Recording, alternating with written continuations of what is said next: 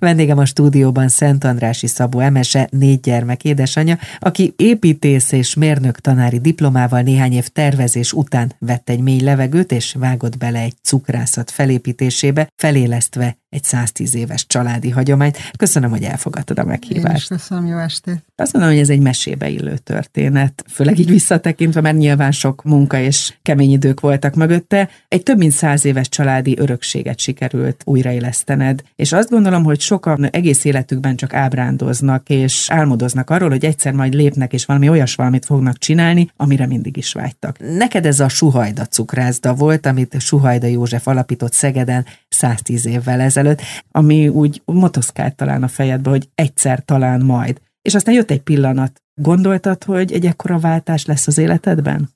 Soha nem. Tehát, hogy annyira nem volt benne amúgy a családban a vendéglátás, csak így történetekben, meg így a régmúlt részeként, tehát aktívan nem dolgozott már senki így ebben a szektorban, hogy ez egy olyan külső világ volt, és inkább csak egy ilyen, ha majd egyszer, milyen jó lenne. De akkor voltak családi anekdoták? Azok mindig voltak. Tehát, hogy a nagymamám szerencsére 109 évig élt, tehát, hogy így elég sokáig sikerült még kísérnie is a cukrásztát az újjáéledés után, és ő az, aki így a leginkább a, ezeket a történeteket így tovább tudta adni, mert ő még dolgozott is annó benne. Igen, egyébként ez a történetedben talán a számomra legmegkapóbb, hogy a 103 éves nagymamát segített abban, hogy felfedezd a régi korízeit? Igen, tehát 108 éves koráig még bejárt, és akkor még már tolókocsival, de akkor a édesapám betolta, és akkor végignézte a pultot, és akkor mindig elmondta ugyanazt, hogy a minőségből nem szabad engedni, mire kell odafigyelni, milyen volt régen, és... Kritikus volt egyébként? Kritikus.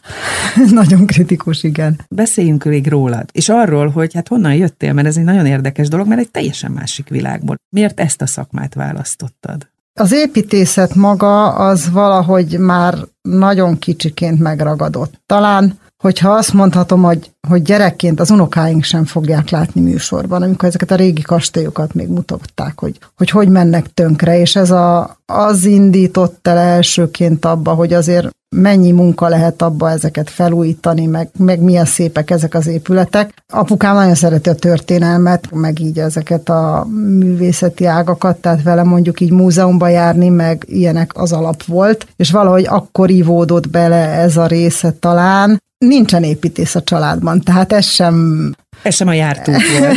Ez sem a jártút, mert, mert leginkább neki orvos. Már azzal is egy kicsit kilógtam így ilyen fekete bárányként, vagy nem is tudom, hogy, hogy ezt a műszaki pályát választottam. Annyira amúgy nem gondolom, hogy nagyon távol áll úgy a cukrászattól, hogy mind a kettőben van, megvan az a része, hogy a külső meg a belsőt úgy összehangolni. Tehát azért az építészet is egy kreatív szakma. Tehát, Másrészt, hogy nagyon fontos a precizitás, gondolom. Igen. Mind a kettő területen. Igen. Tehát ugyanúgy, ahogy egy épületnek is kívül is meg kell jelennie, meg belülről is lakhatónak kell lennie, ugyanúgy egy süteménynél is fontos az, hogy szemre is eladható legyen, és hogy ne okozzon csalódást, amikor az ember megkóstolja, tehát ne csak szép legyen, hanem finom is.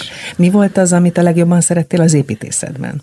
A kreativitást, tehát tervezni leginkább, amikor akár egy családi háznál, amikor egy család elmondja, hogy mit szeretne, hogy szeretne élni, milyen terekben szeretné az életét lefolytatni. Ez kicsit hasonlít, amikor egy esküvői tortát rak össze az ember. Tehát akkor is ugye elmondják, hogy hogy nézen ki, de milyen íze legyen, és akkor ugyanúgy hasonló megbeszélésen megy át az ember, hogy összerakja az igényeket. Rá kell hangolódni annak Igen. az embernek a világára világára gondolom, az ízlés világára, az érzelmi világára, és valami olyat tárni elé, amiről ő mindig is gondolt csak nem tudta. Igen, meg valahogy mind a kettőben irányítani kell, hogy mi az, ami megvalósítható is, meg, meg ő is jól érezze magát benne elkezdett fiatalon az építész szakmát, egy kis irodánál, és aztán végül is, ha nem jött volna a 2008-as válság, lehet, hogy ma is építész lennél. Lehet. Mit éreztél abban az időszakban?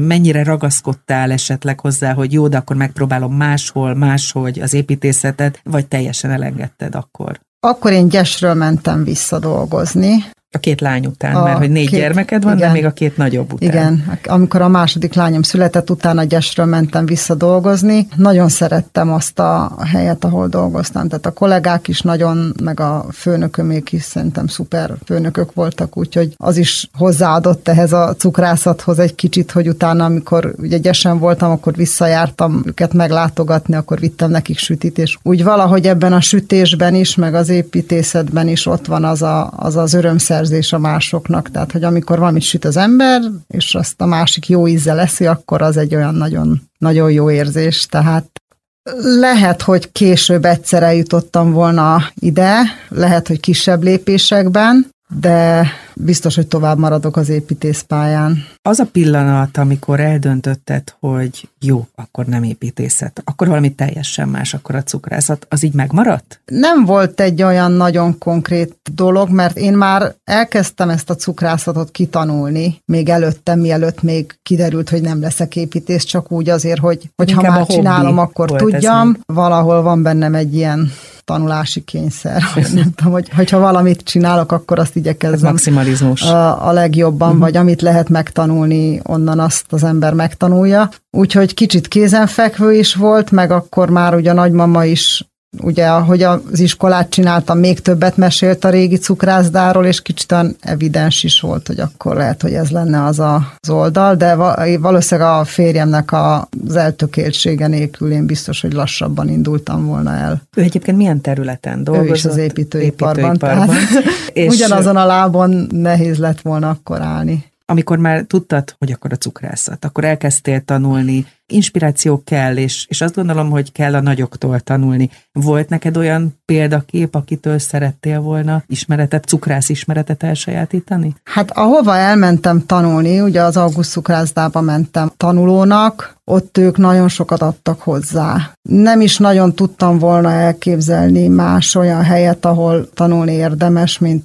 onnan, ahol tényleg úgy csinálják, azzal a lelkesedéssel és hozzáállással, ami úgy, amit a nagymamámtól is hallottam, hogy csak a minőség, meg csak jót, úgyhogy igazából ők voltak nekem azok, akikre mai napig felnézek, mert ugyanúgy egy nagy múltú cukrászda, és meg tudták tartani azt a minőséget, ami kell ahhoz, hogy az ember jót csináljon. Hát igen, és egy nagy örökséget kaptál, egy nagy lehetőséget a Suhajda névvel, 110 éves múltal, Ugyanakkor azt gondolom, hogy egy hatalmas terhet is talán, vagy egy hatalmas felelősséget, feladatot, amit magad elé kitűztél, hogy na, akkor ezt kell megugrani, mert hogy a maximalizmust érzem is benned, hogy félig csinálni nem érdemes. De foglalkoztatott ez téged, hogy ez nem csak lehetőség, hanem felelősség, hát vagy teher is? van ennek határozottan súlya van, mert nem csak a saját hírnevemmel játszom úgymond, hanem egy olyan, olyan múlttal, meg egy olyan történettel, aki letett már valamit az asztalra, tehát hogy kétszer lett Franciaországban, Párizsban aranyérmese, suhajda csemege, ami a mai napig megállja a helyét. Tehát, és itt most az 1910-es évek elejéről beszélünk, Igen. tehát egy picit a hallgatóknak is megmutassuk egy világot. Jöjjön is tényleg egy kis múltidézés. Mesélsz erről a múltról, ezekről a, a nagy eredményekről? Hát kalandosan indult a Józsi bácsi útja is, mert az édesapja kivitte a vasútállomásra, hogy akkor menjél, tanuljál szakmát, kapott édesanyjától két fehér kötényt, és akkor ez volt neki minden, amivel elindulhatott, és az egyik vonat hamarabb jött, úgyhogy Szegeden kötött ki, akkor először úgy gondolta, hogy ha elmegy Hentesnek, az jó lesz, de az nem nagyon jött be neki, és akkor az árvai cukrászdába ment el tanulónak, és akkor ott ő nagyon beleszeretett ebbe ott tanulta ki, és már akkor is nagyon fontos volt az, hogy kívülről, külföldről is tanuljanak az emberek, tehát ő is amennyire megtehette, akkor járt külföldre tanulni, fejlődni, ellesni a dolgokat, kitekinteni a nagyvilágba, és ez segített neki ahhoz, hogy 12-ben aranyérmes lett az édesség kiállításon a suhajda csemege, és ez hozta meg igazából neki azt a sikert, hogy meg is tudta nyitni a saját cukrászdáját, ami akkor így nagy dolog volt ott Szegeden. És hát a csokoládé manufaktúra is később a tervei között szerepelt, illetve meg is valósította, ha jól tudom. Igen, hát annyira ment a cukrászda Szegeden, a nagymama mindig úgy mesélte, hogy, hogy már nem bírták a termelést, és leégett a kémény, meg az egész tettő, és pehire kettő tűz volt akkor egyszerre Szegeden, és az egyikhez ment az egy darab tűzoltókocsi. A cukrászda épületét meg a Tiszáról próbálták hordani a vizet, és neki se volt könnyű, mert jött még akkor még rá az infláció, meg minden, hogy amit kapott így a biztosításként, abból egy ilyen zsáklisztet tudott nagyjából venni, és akkor még egy nagy levegőt is vett, és akkor felköltözött Pestre. Ez a 20-as évek végén volt, és akkor ötödik kerület volt, és Csáki utca, most 13. kerület és Hegedű. Tehát, hogy már így a hely is marad, de a név változott, ott nyitotta meg a csokoládé manufaktúrát, amit egészen az államosításig. Ő már nem érte meg az államosítást, csak a fia, ami valahol szerencse szerintem, hogy, hogy az élete munkáját nem látta, hogy így egy szuszra elvitték. Viszont, hogyha így a kezdeteket nézzük, egy nagy újrakezdő volt ő maga is, amit végül is te is tovább vittél, hiszen egy teljesen új területen kezdted újra a szakmai életedet. Igen, hát ő nagyon sok terve volt neki, mert Bécsben is nyitott egy cukrász üzemet, amit a testvérére bízott, aki mondjuk így inkább mulatozni szeretett, úgyhogy az elég hamar el is ment, mert elmulatta. Nem nyitott ki, úgyhogy az alkalmazottak ott álltak egy darabig, aztán végül is, amikor kiment megnézni, hogy miért nem megy az üzlet, akkor nem talált ott senkit, és az irodába azt látta, hogy a páncélszekrényben egy üveg pesgő, meg egy harisnyatartó, és akkor így rájött, hogy hova megy a pénz, és miért nem megy az üzlet, úgyhogy akkor az így nem sikerült. Viszont ha a páncélszekrényt említed, a történetek között olvastam arról, hogy mi volt az ő páncélszekrényében. Igen, hát amikor egyszer betörtek hozzá, akkor ugye kijöttek a csendőrök, és kérdezték, hogy mi volt a páncélszekrényben, valószínűleg arra számítottak, hogy pénz. Ő meg azokat az aromák, ami nem olyan aroma, nem ilyen mesterséges aroma, vanília kivonat, tehát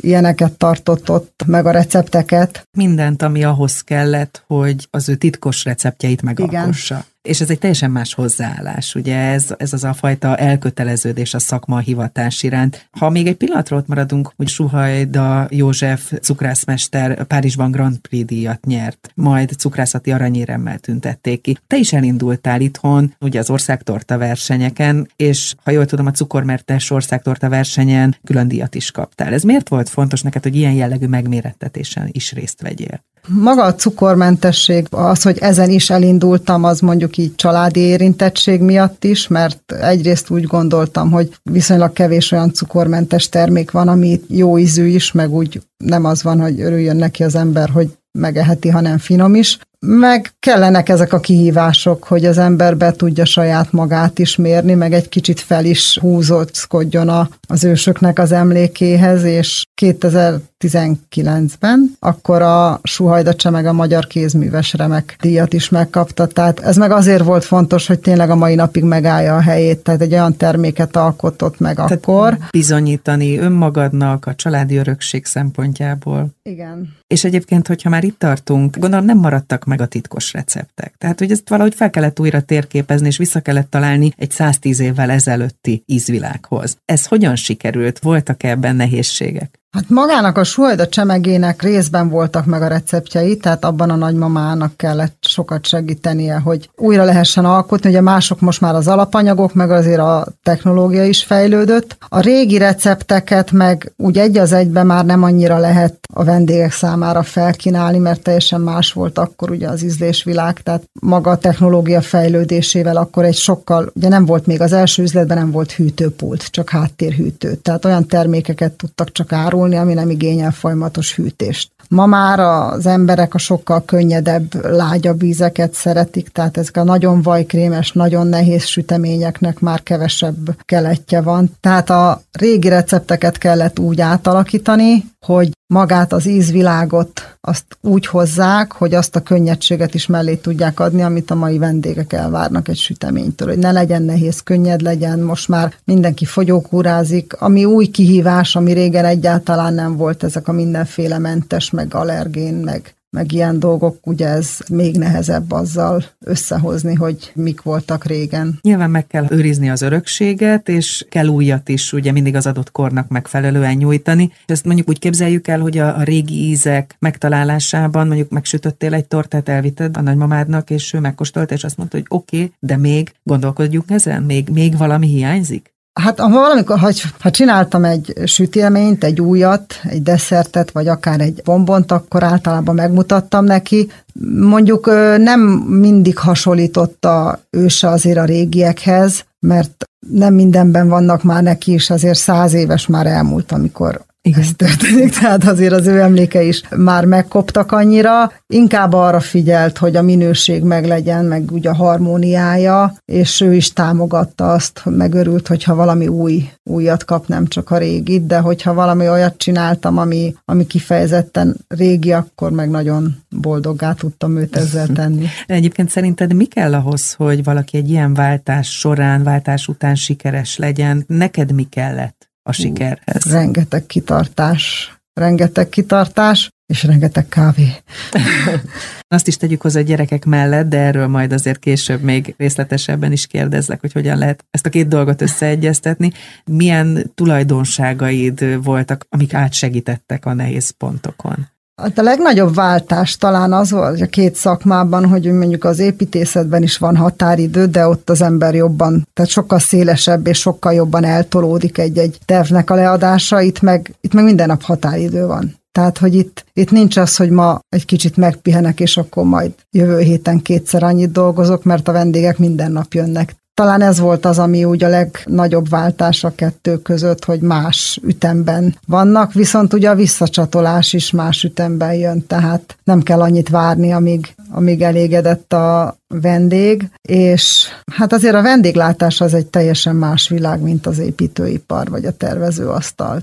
A kollégák megtalálása volt talán az egyik legnagyobb kihívás. Én azt hittem eleinte, hogy az lesz a legnagyobb feladat, hogy behívni a vendégeket, hogy megtalálni a vendégkört, de a kollégákat megtalálni az volt a legnehezebb. Igen, mert a vendéglátásra azt szokták mondani, hogy egy teljesen más világ, más hozzáállást igényel, ugye egy 0-24-es, még hogyha egy cukrászdáról is beszélünk, ugye az előkészítés, a háttérmunkálatok, azok éjszaka hajnalban egy teljesen más időpontban történnek, mint amikor kinyitjuk az ajtót és beengedjük a vendéget. Igen, meg hát a hétvége ugye az, hogy itt nincs hétvége, nincs ünnepnap, ezt mondjuk így a családnak kellett úgy elfogadnia, hogy, hogy más. Tehát míg az építősz irodában mondjuk már december végén már az embernek kifutnak a tervei és hátradől. A vendéglátásban akkor kezdődik aztán az igazi hajrá. Karácsonykor a beigli, és, Igen, és mindig a december 24 meg... délig, addig nincs megállás, ami úgy pláne családanyaként nem egyszerű. Számítottál ezekre a nehézségekre? Vagy volt egy álom, elindultál, és lesz, ami lesz? Nem számítottam minden nehézségre, mert nem láttam annyira bele. Tehát nagyon sok olyan volt, ami úgy meglepetésként érte az embert, hogy nem is gondoltam, hogy ez a része ilyen nehéz, és van, amire meg sokkal nehezebbet gondoltam, és kiderült, hogy hogy azt az akadályt veszi az ember könnyen. Mondjuk nekem az éjszakázás nem okoz problémát, mert ha valamit megtanít az építészetnek az egyetem, az az, hogy éjszaka rajzolunk. Tehát ez a része, ez úgy nekem viszonylag zöggenőmentesen ment. Mondjuk én inkább tovább maradok fent, mint korán kelek, tehát ebben úgy még nem álltam át a vendéglátós koránkelésre, úgyhogy én inkább éjszaka benn maradok, csak ne kelljen korán kelni. Elindultál, ugye egy része a cukrászat, megtanulni a szakmát, megtalálni ugye a kollégákat, de maga az egy üzletet vezetni, az is gondolom egy teljesen új feladat volt. Ebbe voltak nehézségek? Ez a vállalkozói létforma, amire itt gondolok. Hát ez sem volt könnyű, igen. Tehát vállalkozni sem könnyű. Ugye többben indultunk így tulajdonos társak együtt, tehát akkor ott még az elején volt egy ilyen támogatás is. Aztán szétváltak az útjaink, mert más ütemben gondoltuk így a dolgokat, de ami még úgy nehéz volt, hogy akkor volt ugye a kisfiam pár hónapos. Ezt úgy vinni, elindítani egy vállalkozást. A harmadik gyermek. A harmadik gyerekkel, az, az még úgy kihívás volt, tehát ő így sokszor a múzes kosárba jött velem.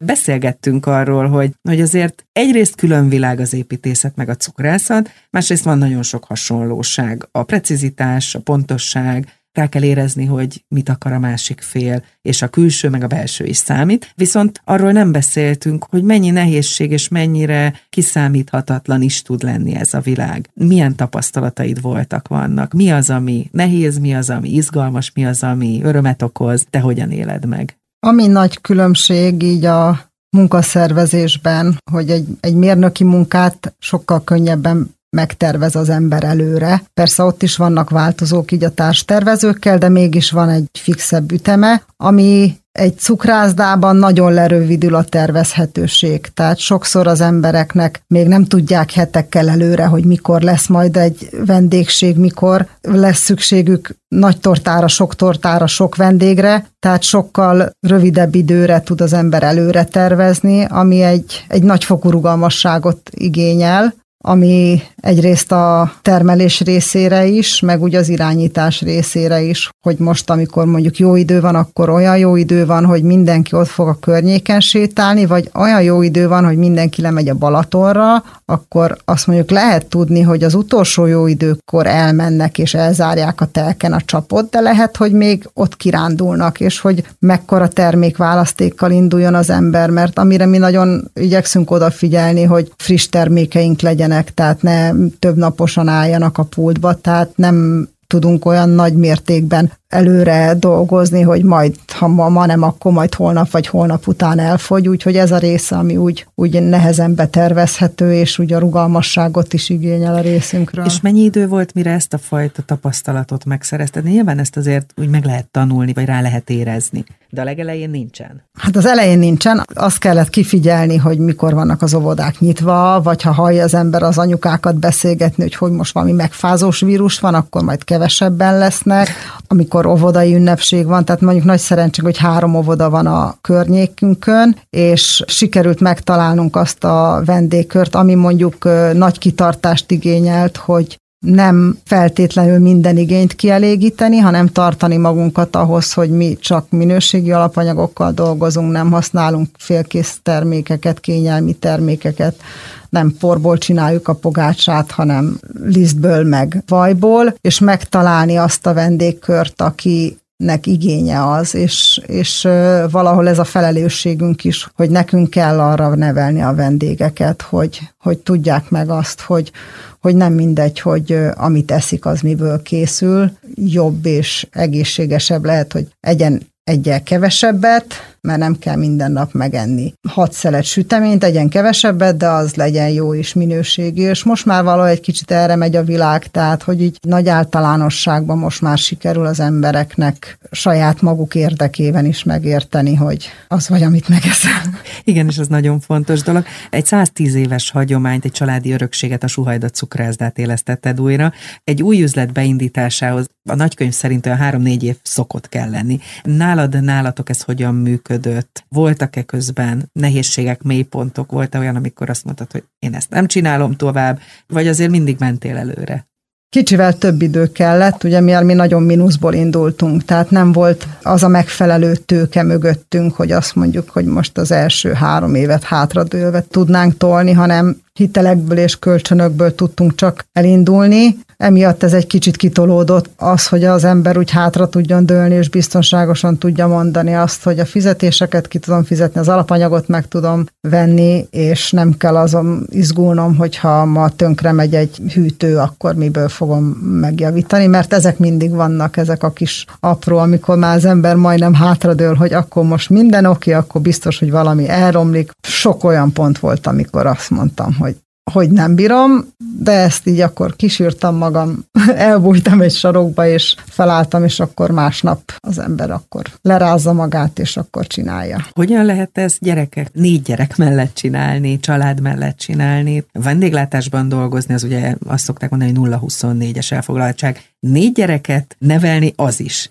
Tehát hogyan lehet ezt a kettőt együtt? rengeteg szervezést igényel, meg rengeteg lemondást is. Ugye anyukám meg a családom nagyon nagyot sokat segít ebbe, tehát így amikor a gyerekek kicsik, akkor azt tudom, hogy anyu értük tud menni. Mennyi idősek meg, most pontosan? Hát a legnagyobb lányom ő 16, a második ő 14, akkor van egy 8 éves fiam, meg egy 3 éves. Meg hát igyekszem a munkát úgy beosztani, hogy nekem olyan fél tizenkettő, tizenkettő körül már, már lecseng úgy a munka, akkor már úgy nehéz koncentrálni, mert akkor már menni kell egyikért, másikért ide vinni, oda vinni, egyik külön óra, házi feladat, másik külön óra, és akkor igyekszem úgy rendezni, hogy akkor délután őket terelem, meg intézem, meg, meg velük foglalkozom, és akkor inkább este megyek vissza befejezni a és munkámat. Hát ugye beszéltünk arról, hogy különböző feladat volt számodra is az, hogy a termelést eh, kitanud, a kiszolgálást, az adminisztrációt. Mi volt a legnehezebb, vagy van-e most olyan, ami nem szeretem feladat ezek közül?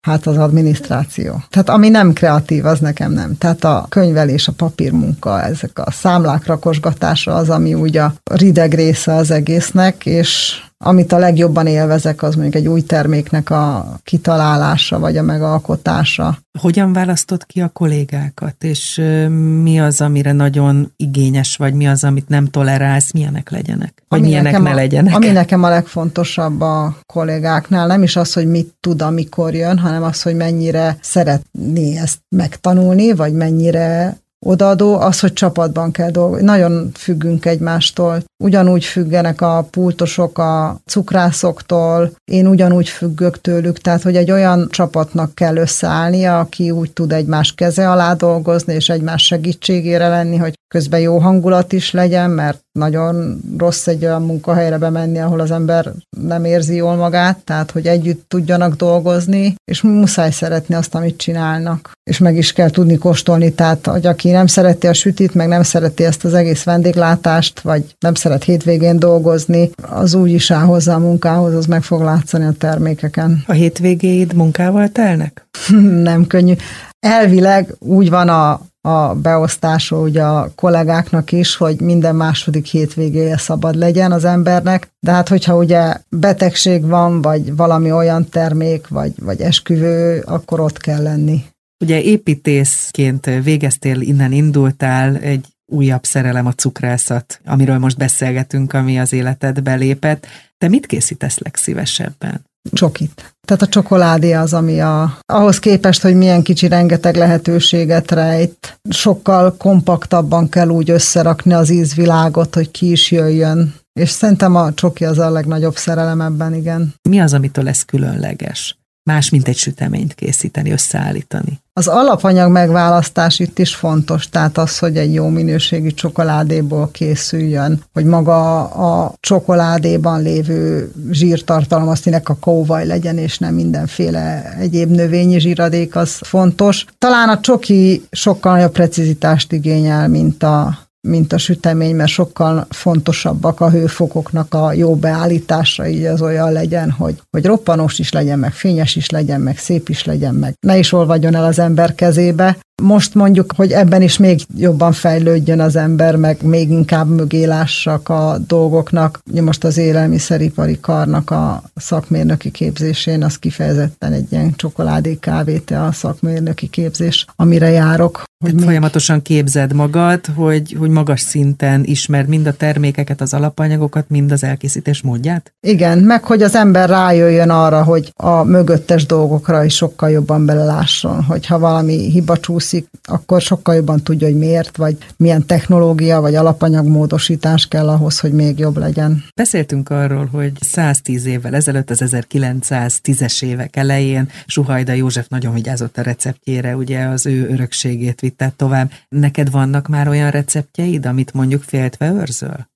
Nehéz féltve őrizni a recepteket, mert akkor az nagyon rá van kényszerítve az ember, hogy csak ő tudja csinálni. Persze történnek olyan dolgok, amikor kikerül recept, meg máshol jelenik meg, pont ugyanazzal a névvel, pont ugyanazzal a formában. Valahol ez az alkalmazottaknak a lojalitása is múlik azon, hogy Hiszen nagyon hogy sok embert megtanítasz ki. arra, hogy te mit álmodtál meg, hogyan készítetted el. Ugye régen azt arról beszélgettünk az előző fél órában, hogy mondjuk adott esetben csak részfolyamatokat ismerhettek meg egyes kollégák. Ez a mai nap működhet a mai világban?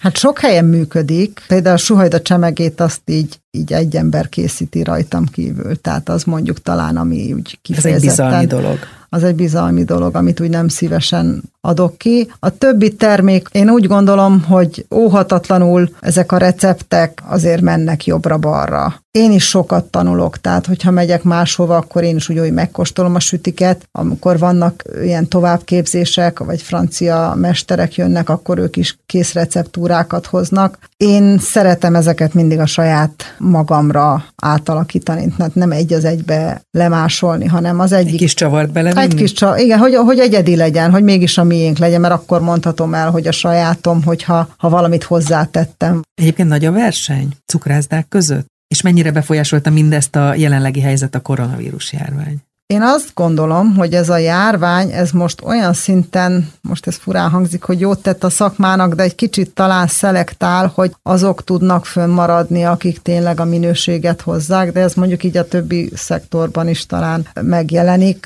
Ugye egy rész a rugalmasságot is feltételezi, hogy mennyire tud az ember váltani, vagy, vagy mit tud azért tenni, mert gondolom ebben a szektorban mindenki nagyon arculcsapásnak érezte, amikor mondták, hogy akkor és most innen nem lehet. Nincs leülés, csak elvitel, és akkor oké, okay, mit lehet elvinni, hogyan lehet elvinni, hogyan lehet rávenni a vendégeket, hogy akkor elvigyék, de azért eljöjjenek, akkor kiszállítsunk, ne szállítsunk. Tehát rengeteg kérdés merült rengeteg fel Rengeteg kérdés merült fel, ugye nem volt könnyű, mert végül is úgy alakult, hogy egy darab kolléganőm maradt itt a tavaszi Covid alatt, aki be tudott, vagy akart, vagy hajlandó volt, vagy bármilyen körülmények miatt bejárt. Amúgy ő is pont egy kis gyerekes anyuka volt, tehát neki se volt könnyű, tehát ez a fél kettőre jártunk hajnalba, hogy az iskola kezdésre otthon legyen, hogy elindítsa az online iskolát a gyerekeknek. Nagyon, nem ez is nagyon hogy csináltuk volt. végig így ketten.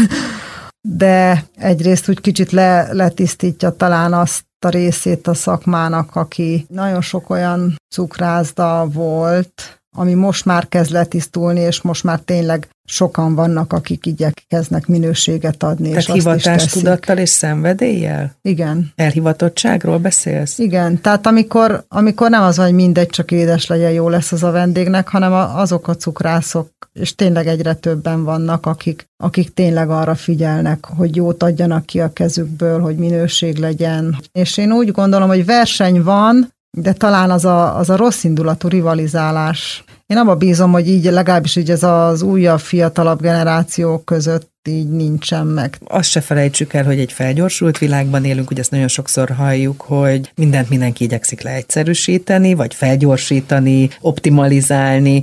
Ebben a világban hogyan lehet mégis megmaradni a régi korok világánál, meg egy picit annál a fajta maximalizmusnál, amiről meséltél? Hát itt válik el a szakma, hogy van, aki megmarad, vagy rámegy erre a kézműves vonalra, hogy akkor csinálom a minőséget. És De sokkal akkor, munkaigényesebb, emberigényesebb. Persze, sokkal több munkát igényel, meg odafigyelést, és akkor van az a másik része, aki meg rámegy a, a kényelmi termékekre, tehát nagyon sokszor van, hogy jönnek hozzám ilyen termékeket eladni, hogy jó, hát de hát mondjuk a pogácsához, vagy ilyen pogácsapor meg, és akkor így mondom, de nem használunk pogácsaport. Jó, de akkor margarint. Mondom, margarint sem használunk. Igen, meg hát ugye azt mondod, hogy egy picit önmagadból adsz minden egyes süteménynél, hogyha jól értem, hogyan éled meg azt, ha valami sikerül, ha nem sikerül, mennyire figyeled azt, hogy, hogy mondjuk, na ezt most jól csináltam, nem jól csináltam, miben kellene fejlődni. Tehát a, a mindennapok hullámzásaira vagyok kíváncsi.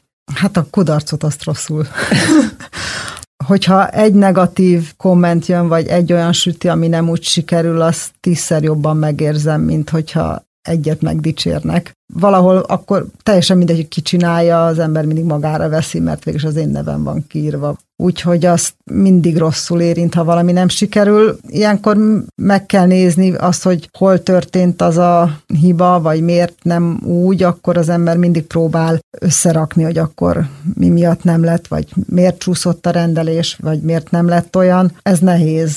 Mennyire figyeled azt, hogy miben fejlődhetsz? Fejlődni mindig lehet mindenben. Tehát onnantól kezdve, hogy vannak új alapanyagok is jelennek, meg új vízvilágok jelennek meg, tehát tanulni mindig kell, tehát szerintem azt soha nem lehet abba hagyni, az, a külföldi trendeket is figyelni kell, talán most még gyorsabban, mint régen, mert valahol olvastam, hogy régen nem volt ilyen nagy divat a külföldiek másolása. Régen is a mesterek másolták a külföldieket, csak talán a vendégkörnek nem volt olyan gyors impulzusa, mint most, hogy leülnek a tévé elé, a Facebook Facebook elé, az Instagram mellé, akkor egy pillanat alatt bármelyik pontján vannak a világnak, és ők is szeretnének olyat tenni, mint mások. Tehát folyamatosan tanulni kell és fejlődni, tehát ezt így sose lehet abba hagyni. Mennyire keresed a kihívásokat a mindennapi munkát során? Hát én keresem, de meg is találnak engem a kihívások minden téren. Most arra talán a maga az üzlet vezetése már nem akkora kihívás, már nem olyan nagy mumus az egész üzletasszonyosdi, mint, mint az elején volt.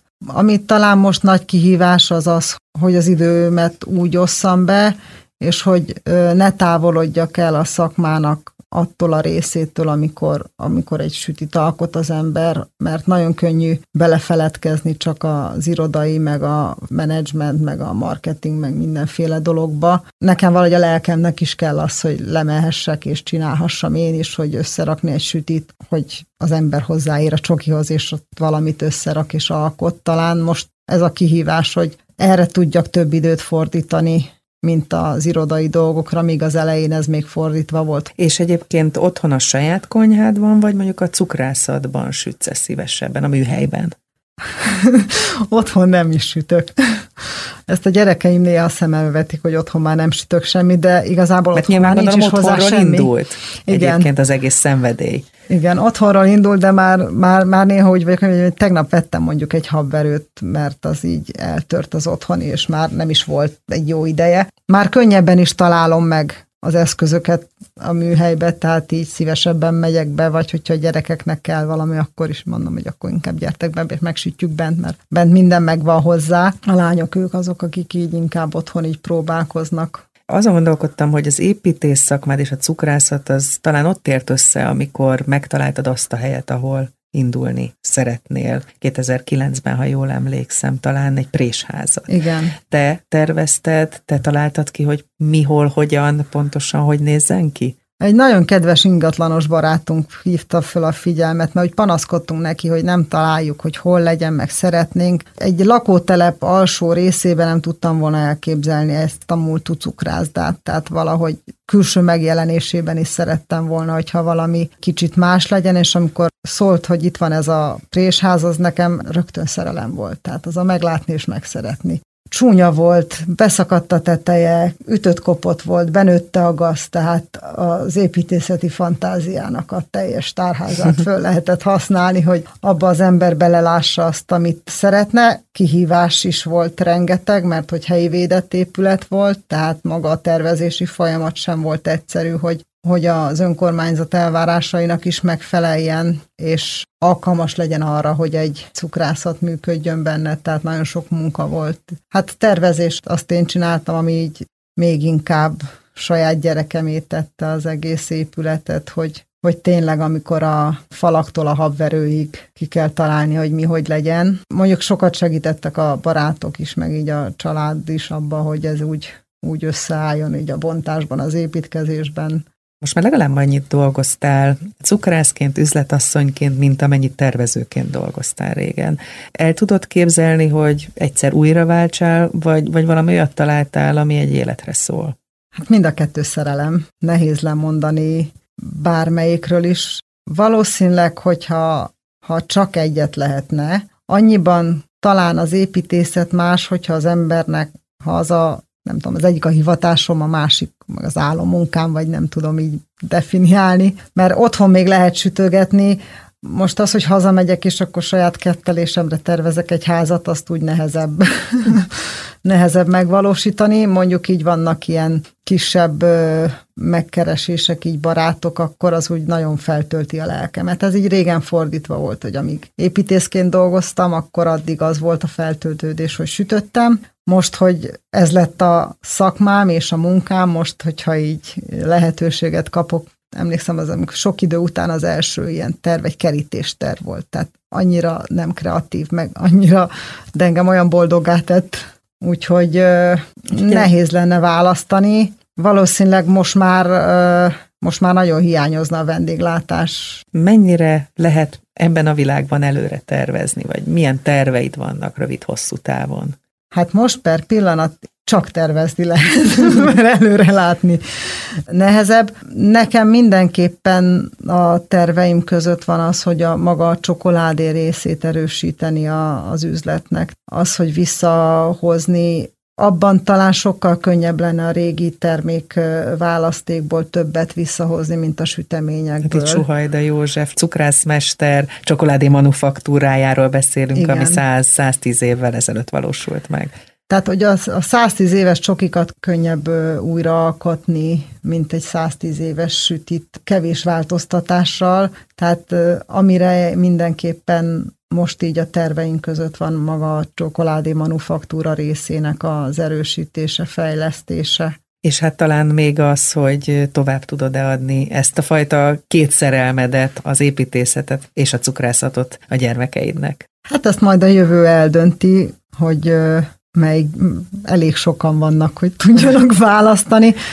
Igazából, hogyha mondjuk így, hogy négyen vannak, hogyha egyik sem csak ezzel fog foglalkozni, akkor is tudják még vinni. Úgyhogy majd kiderül, hogy melyiknek lesz ez így igazából szerelem. Köszönöm, hogy itt voltál a mai műsorban. Köszönöm szépen.